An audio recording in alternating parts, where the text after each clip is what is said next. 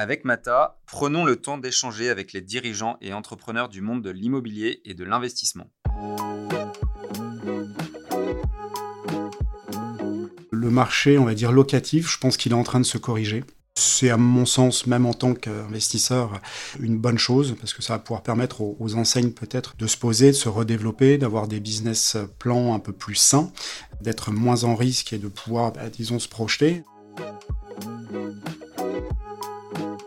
Il y a toujours effectivement des mouvements démographiques. Et on voit, je le disais encore il n'y a pas longtemps, où les villes ne grossissent pas forcément au sein de leur centre-ville, mais grossissent autour. Donc, deuxième aspect bénéfique pour le retail park, c'est que, un, il y a la facilité d'accès, et deux, il y a un grossissement des zones urbaines et des agglomérations telles que Rennes ou Nantes ou encore pas mal d'autres, où en fait c'est la périphérie qui prend de la démographie et non pas le centre.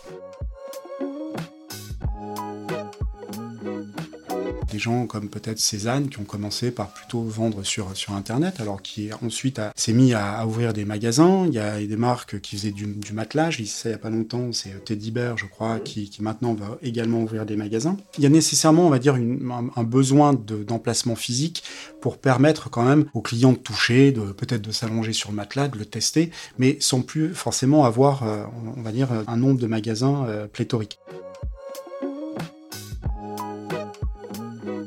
Je suis Édouard Baduel, directeur associé chez Mata Capital, société de gestion entrepreneuriale de fonds immobiliers. Avec Mata, je vous propose de rencontrer les personnalités de notre environnement immobilier afin de découvrir leurs entreprises, leurs passions, leur vision du monde de demain et d'essayer de décrypter les clés de leur succès. Une fois par mois, nous continuerons également d'inviter certains collaborateurs de Mata Capital avec notre journaliste pour présenter nos dernières actualités.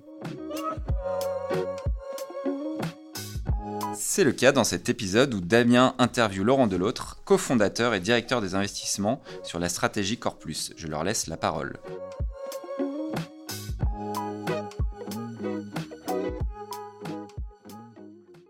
Bienvenue à toutes et à tous sur le podcast Mata. Je suis ravi, mais vraiment ravi de le retrouver. Laurent Delautre, le retour, le cofondateur de Mata Capital et directeur des investissements sur la stratégie Corplus.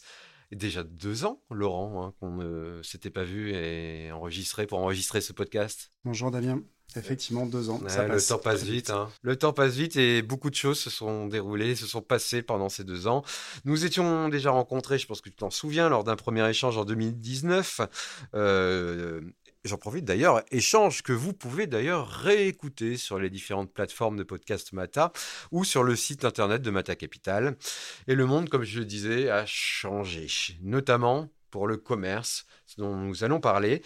Nous allons donc écouter avec attention ton analyse de la situation actuelle, particulièrement compliquée pour le commerce, ton retour d'expérience, de tes échanges avec les enseignes et décrypter ensemble les nouvelles tendances à suivre sur le commerce. Et pour commencer, Laurent, peux-tu nous faire un diagnostic global sur le monde du commerce en 2021, c'est-à-dire en pleine période Covid ? Donc, ça va être assez simple. J'ai voulu simplifier plutôt que de partir dans les longues phrases.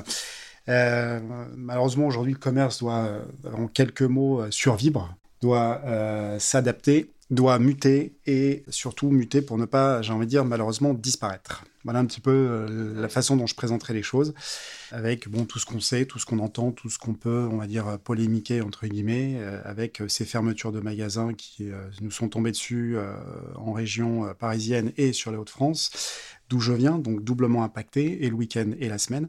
Mais malheureusement, on a triste sort pour ces commerçants qui ne sont désignés comme non essentiels. Et ça, cette formule-là est d'ailleurs... en aparté, je ne sais pas ce que tu en penses, mais il y a le côté essentiel et non essentiel qui a énormément évolué entre le premier confinement, où c'était juste les commerces de bouche et la pharmacie, et maintenant, on ouvre pratiquement à tout va, sauf une minorité d'enseignes. Malheureusement, j'ai envie de dire, quand on regarde, il suffit de se balader dans les rues de Paris. J'étais encore tout à l'heure à la fenêtre de chez moi, et tous les magasins de fringues sont malheureusement fermés. Magasins de fringues qui n'avaient pas forcément besoin de reprendre une salle de malheur et de fermeture sur la tête, et qui se trouvent au premier rang, je pense, des gens impactés.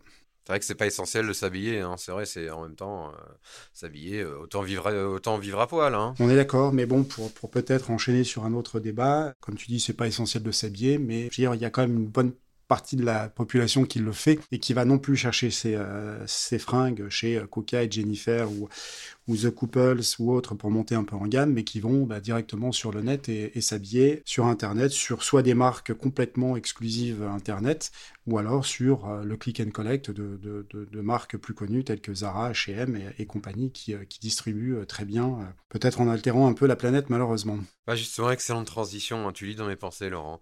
Le e-commerce, l'évolution, le boom du e-commerce depuis 2020, comment toi tu l'appréhendes ? J'en avais pas peur, à vrai dire, jusque-là, parce que je suis très terrain, je bouge beaucoup à titre perso en France, du nord au sud et d'est en ouest, et j'ai toujours vu des zones commerciales plutôt remplies, notamment des retail parks, sur lesquels on a basé l'ADN de Mata, et j'ai toujours été assez positif, j'ai toujours vu plein de voitures sur les parkings, encore dernièrement, hein, Covid aidant, mais j'ai envie de dire, petite anecdote, on en a tous, mes enfants grandissant, mon fils de 13 ans passe beaucoup de temps sur son téléphone et achète beaucoup de choses sur Internet. On voit également beaucoup d'enseignes qui se développent sur Internet, que ce soit la fringue, que ce soit des matelas, que ce soit de l'électroménager, du mobilier également. Et j'ai peur, en fait, de voir ces générations qui, contraintes par le Covid aujourd'hui, je dis bien contraintes, de ne plus pouvoir pousser une porte de magasin, mais en fait, se mettre au diapason du e-commerce, à leur grand bonheur. Et finalement, on en fasse des soldats d'Amazon, des soldats d'une consommation nouvelle, qui va peut-être s'éroder, dans les générations, plus vieilles, hein, dans laquelle je me mets et dans laquelle on peut mettre la génération dessus, et peut-être même des gens de 35-40 ans qui aujourd'hui aimaient pousser. Et moi, j'en ai parlé avec mon fils, et à plusieurs reprises, il me dit « Mais papa, qu'est-ce que tu veux que j'aille faire dans une boutique qui, a fortiori, ne m'apporte plus rien, sur laquelle il n'y a pas de partage avec les vendeurs, et moi, je préfère aller soit dans des boutiques spécialisées qui ont des espèces de showrooms. » Alors, comme tout gamin de 13-15 ans, fan de Jordan, donc va s'acheter des chaussures à 200 balles pour les revendre à 600 dès qu'il peut. Mais il me dit, il y a un échange, il y a une expérience en poussant la porte du magasin. Et c'est la même chose chez Supreme ou d'autres enseignes, enfin d'autres marques de ce type.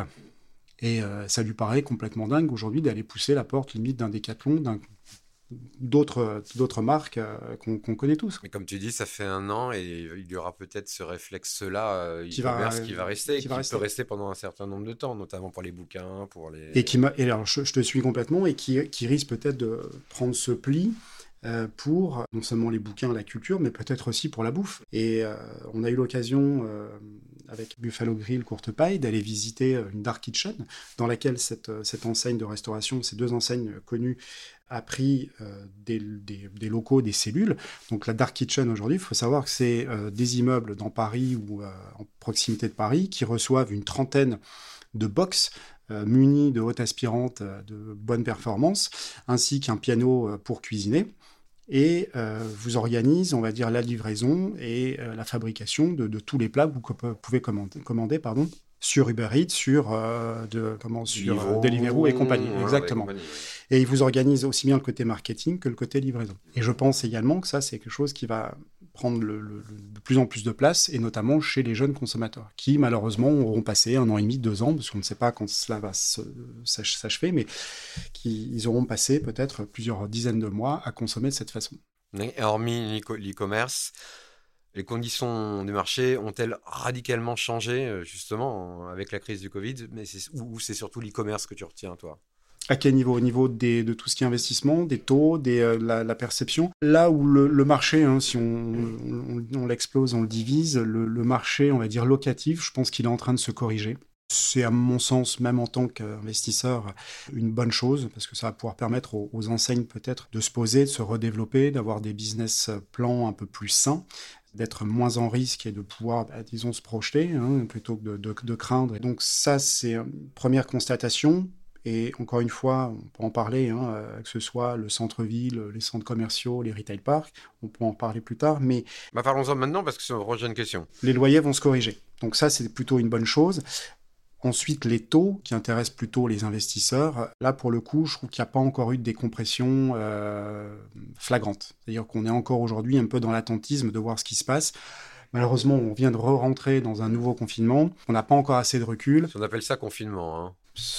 quelqu'un, je vais pas le reciter, mais il avait fait un article assez sympa sur LinkedIn, mais il n'a de confinement que le nom, quoi. Finalement, voilà, pas forcément probant. Mais les taux, entre guillemets, d'acquisition, les taux de rendement sont pas encore perceptibles. Je pense qu'il y a encore quelques mois à patienter. Et dans les trois typologies de commerce que tu viens de citer, justement, donc je les rappelle, hein, les pieds d'immeubles en centre-ville, les centres commerciaux et les retail parks en périphérie, est-ce que ces trois types de commerce connaissent le même sort ?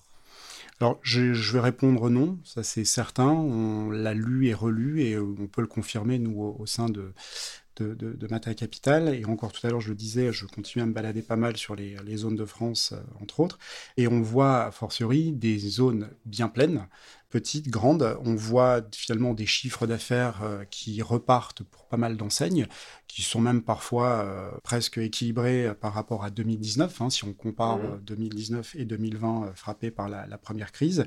Il y a eu un rattrapage des chiffres d'affaires sur la fin de l'année, fin d'année plutôt, on va dire entre le mois de juillet à partir du premier déconfinement et sur la relance souvent de la rentrée et bien entendu des fêtes de fin d'année, malgré ce second confinement qui a été, j'ai presque envie de dire, indolore pour pas mal de monde sur novembre, si je ne me trompe pas. Tu es l'un des grands spécialistes français, voire mondial, du commerce de périphérie en France.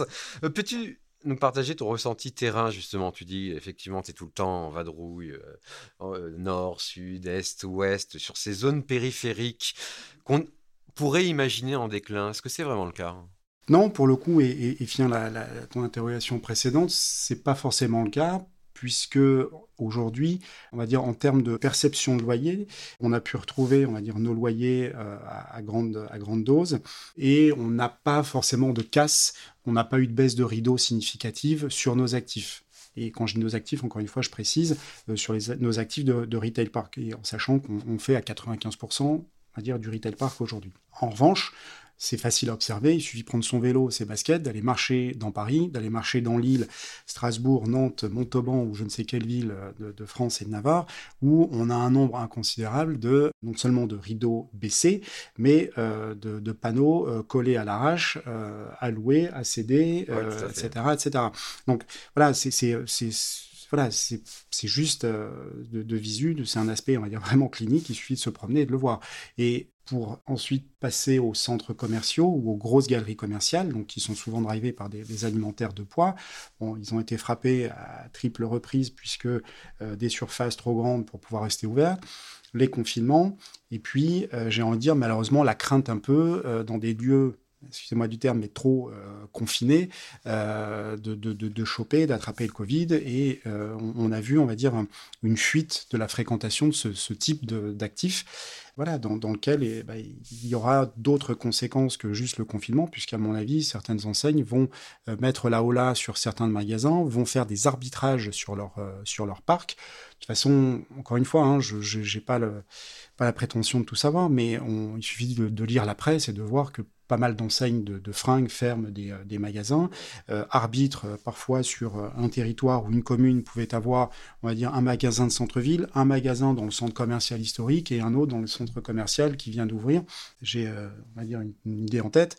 Et finalement, sur les trois, il ne va en rester qu'un, quoi. Et on ne pourra pas garder les deux qui ne font pas de chiffres ou qui en perdent, en l'occurrence. Pour rester sur ces zones périphériques où tu expliques pas spécialement en déclin, est-ce que tu as des chiffres, justement, pour appuyer ce que tu dis, au-delà du fait de prendre ses baskets, le vélo et de voir? Alors, j'ai jamais été le roi des chiffres, mais de mémoire de ce dont je me souviens, on a une fréquentation qui est restée positive, enfin, on va dire une progression de la fréquentation qui est restée positive sur les retail parks, de l'ordre, je crois, de 6 à 7%, tandis que sur les centres-villes et les centres commerciaux dont on parlait tout à l'heure, on a plutôt vu une baisse de fréquentation de l'ordre de 6 à 7% également. Donc, on est sur des chiffres similaires, mais complètement opposés. Est-ce que tu as constaté une différence, une évolution, en fait, entre les grandes villes et leurs agglomérations, d'une part, par rapport aux petites villes plus rurales ?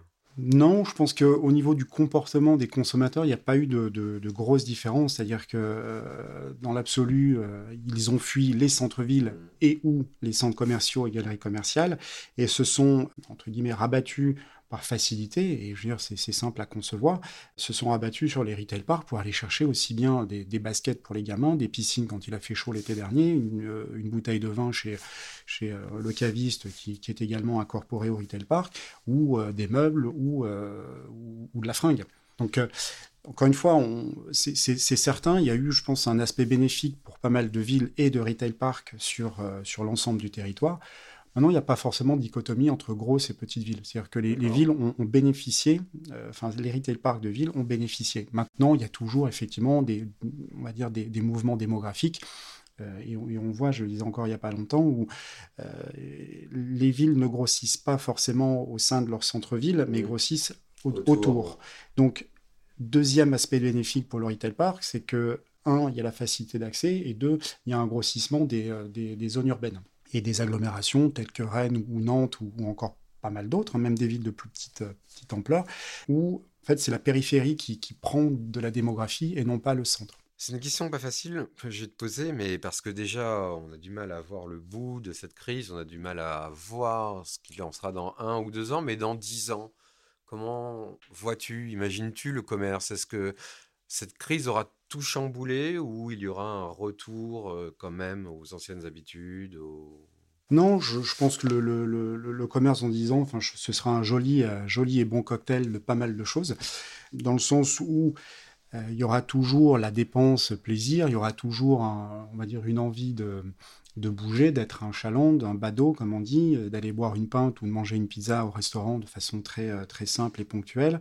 Aujourd'hui, malheureusement, ce dont on manque, c'est de la spontanéité dans nos actes et nos gestes au quotidien. Mais il y aura inéluctablement, des modifications, j'en parlais tout à l'heure, et notamment peut-être chez les plus jeunes. Heureusement, il y a encore de la ressource de gens comme, peut-être plus de l'ordre de 30, 35, 40, 45 ans, qui ont encore envie de se poser, qui ont encore envie de pousser une porte, et de dire « Bonjour madame, je cherche une chemise ou une paire de chaussures ». Donc, ça existera encore. Maintenant, à la différence de ce qui pouvait se passer avant, et à cause ou grâce, je ne sais pas comment le présenter, le magasin va devenir une expérience plus qu'autre chose. C'est-à-dire que, et j'en parlais, je reviens à mes enfants, ils cherchent aujourd'hui, quand ils poussent la porte d'un magasin, à être potes avec le vendeur, ils cherchent à être dans un endroit plutôt sympa, donc qui va être peut-être entre le social, et un lieu social, partager des passions avec d'autres personnes, et pas juste être un consommateur lambda avec, malheureusement, des vendeurs ou des vendeuses qui sont parfois antipathiques, qui sont juste là pour gagner leur croûte parce que ils sont juste salariés lambda. Et encore une fois, on cherche du showroom, on cherche une expérience, on cherche à partager une passion, on cherche pas juste à consommer. Donc je pense que c'est le... Voilà, ça qui va changer, je pense que c'est quelque chose qui doit vraiment être pris en... Et je pense qu'il y a beaucoup d'enseignes qui ont déjà réfléchi, mais où on n'est plus juste dans le fait de passer sa carte bleue dans le sabot, quoi. On veut être passionné de quelque chose, ça peut être des baskets, ça peut être de fringues, ça peut être de sacs, ça peut être de pas mal de choses comme ça, et ça peut se décliner sur le mobilier, sur la bouffe, sur énormément de choses, mais... Voilà, il faut des lieux sympas, je crois que l'expression, même si je ne suis pas branché marketing et autres, c'est plutôt, je crois, l'expérientiel, c'est-à-dire que on va consommer et on se retrouve dans un lieu où on rentre, on pousse la porte, on fait « waouh, qu'est-ce que c'est bon, qu'est-ce que c'est beau » et on a envie d'y retourner, pas juste un magasin multiplié par 150 ou 200 par une chaîne qui aura des magasins, encore une fois, sur toute la France ou toute l'Europe. Je pense que pour les textiles, par exemple, les enseignes textiles qui sont en première ligne, qui subissent de plein fouet ce confinement, justement. Donc, j'imagine que vous voyez des disparités énormes entre différents secteurs, et notamment le secteur des textiles. Est-ce que ce secteur des textiles-là aura tout intérêt à justement se redévelopper, réfléchir cette expérience client pour... je pense que oui, et d'ailleurs il y a pas mal de marques qui l'ont fait, marques connues ou moins, on peut en citer des gens comme peut-être Cézanne qui ont commencé par plutôt vendre sur Internet, alors qui ensuite s'est mis à ouvrir des magasins. Il y a des marques qui faisaient du matelas, il y a pas longtemps, c'est Teddy Bear, je crois, qui maintenant va également ouvrir des magasins. Donc, il y a nécessairement, un besoin d'emplacement physique pour permettre quand même aux clients de toucher, peut-être de s'allonger sur le matelas, de le tester, mais sans plus forcément avoir, un nombre de magasins pléthorique. Et pour revenir sur le textile, effectivement, aujourd'hui, il y a cette notion de fast fashion dont on en parlait énormément.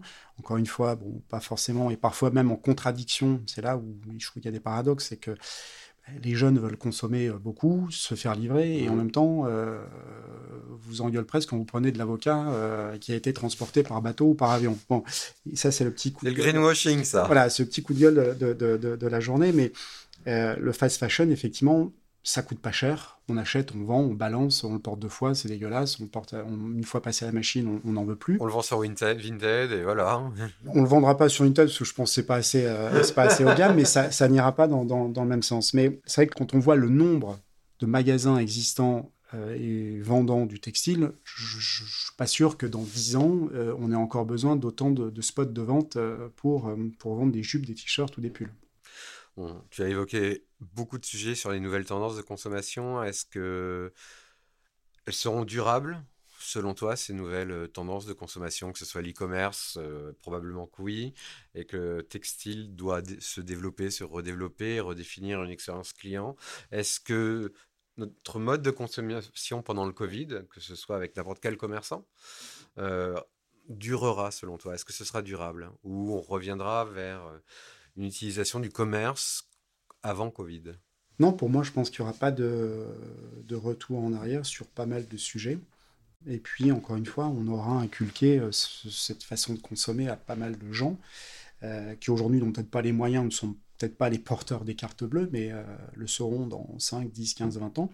Non, il y aura des choses, il y a des choses qui vont revenir, hein, ça c'est certain. Déjà, peut-être même pour juste le moral, se dire allez, youpi, je prends la carte bleue et je vais me balader et je vais m'installer en terrasse. Donc toute la partie peut-être, on va dire festive, oui, reprendra, puisque le français est, dans ses gènes, un consommateur et un fêtard, entre guillemets. Donc oui, il y aura ce besoin d'aller un retour aux sources dans les bars, dans les boîtes de nuit, dans les, j'en sais rien, les restaurants et les festivals. En revanche, au niveau de la consommation, je ne suis pas persuadé que tout le monde se remette à consommer comme c'était il y a quelques temps. Et je pense même également à quelques bribes de lecture où il y a même on va dire des catégories d'âge qui se sont mis à consommer aussi sur Internet. Finalement, la personne de 55, 60, 65 ans, même 70, peut aujourd'hui, via sa tablette offerte par son petit-fils à Noël, se commander sa paire de lunettes de soleil ou sa parure de drap sur Internet. Et je pense quand même qu'il va y avoir effectivement une conservation de ce mode de consommation, je ne vais pas dire à grosse échelle, mais oui, ça va rester, c'est sûr et certain. Mais malgré tout, même avec cette tendance qui s'annonce durable selon toi, et ça va être la question polémique, parce que tu es quand même le chantre et l'apôtre du commerce physique. On l'a entendu, on l'a bien compris dans ton discours et c'est tout à fait compréhensible et on en a besoin également. Est-ce que ce modèle de commerce, aujourd'hui, qui subit de plein fouet la crise, est-ce tout de même le bon timing pour continuer à investir dans ce type de commerce en 2021 ? Complètement. Nous, je sais qu'on garde la conviction du commerce et notre volonté d'y investir, dans le sens où on a toujours été assez, j'ai envie de dire, sélectif. On est très orienté, et ça, depuis le départ, avec Jean-Baptiste en 2015, notre ADN, c'est le retail park. C'était vraiment la ligne de conduite. On a parfois un petit peu dérogé. On commence aussi à virer et à imaginer d'autres stratégies, mais qui finalement sont connexes au retail park. Donc, on continue à investir. Mais encore une fois, avec une sélectivité qui est assez forte, avec encore une fois cette volonté d'accompagner et d'être aux côtés des enseignes, que ce soit sur, on va dire, leur niveau de loyer, sur leur niveau de surface. Enfin voilà, on est assez couteau suisse entre guillemets. Maintenant, il faut que ce soit, on va dire, dans la facilité de consommation. Ouais. Et ça, que ce soit du centre-ville, que ce soit du jeune, du vieux, de la province, des régions dynamiques, riches ou pas, ou en bord de mer ou à la montagne, c'est la facilité qui prime. Et que ce soit la facilité physique ou la facilité digital, il faut que ce soit easy. Et encore une fois, c'est pour ça que le Retail Park aujourd'hui, finalement, est encore une fois facile d'accès, facile pour se garer, facile pour y trouver, on va dire, pas mal de choses. Le merchandising a quand même, c'est vachement élargi sur le Retail Park. Avant, on était peut-être il y a 15 ans limité aux meubles, à la fringue, type sport, etc. Et aujourd'hui, finalement, il y a de tout. On sait pertinemment qu'il y a des enseignes qui, aujourd'hui, cherchent des surfaces de 100, 300, 400 mètres carrés dans des Retail Parks pour sortir des galeries, pour sortir des centres commerciaux, voire même, malheureusement, pour sortir du centre-ville. Donc, vive le commerce physique. Exactement. Vive le commerce physique, ça sera le mot de la fin. Merci beaucoup, Laurent Delautre.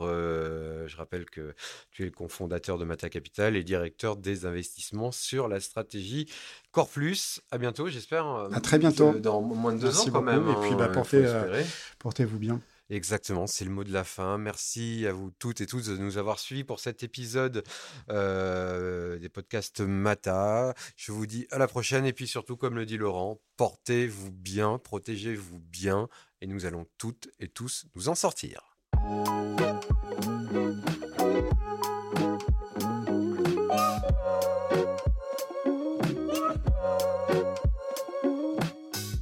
C'est fini pour aujourd'hui, j'espère que l'épisode vous a plu, merci d'avoir passé tout ce temps avec Mata et quelques petites choses avant de se quitter.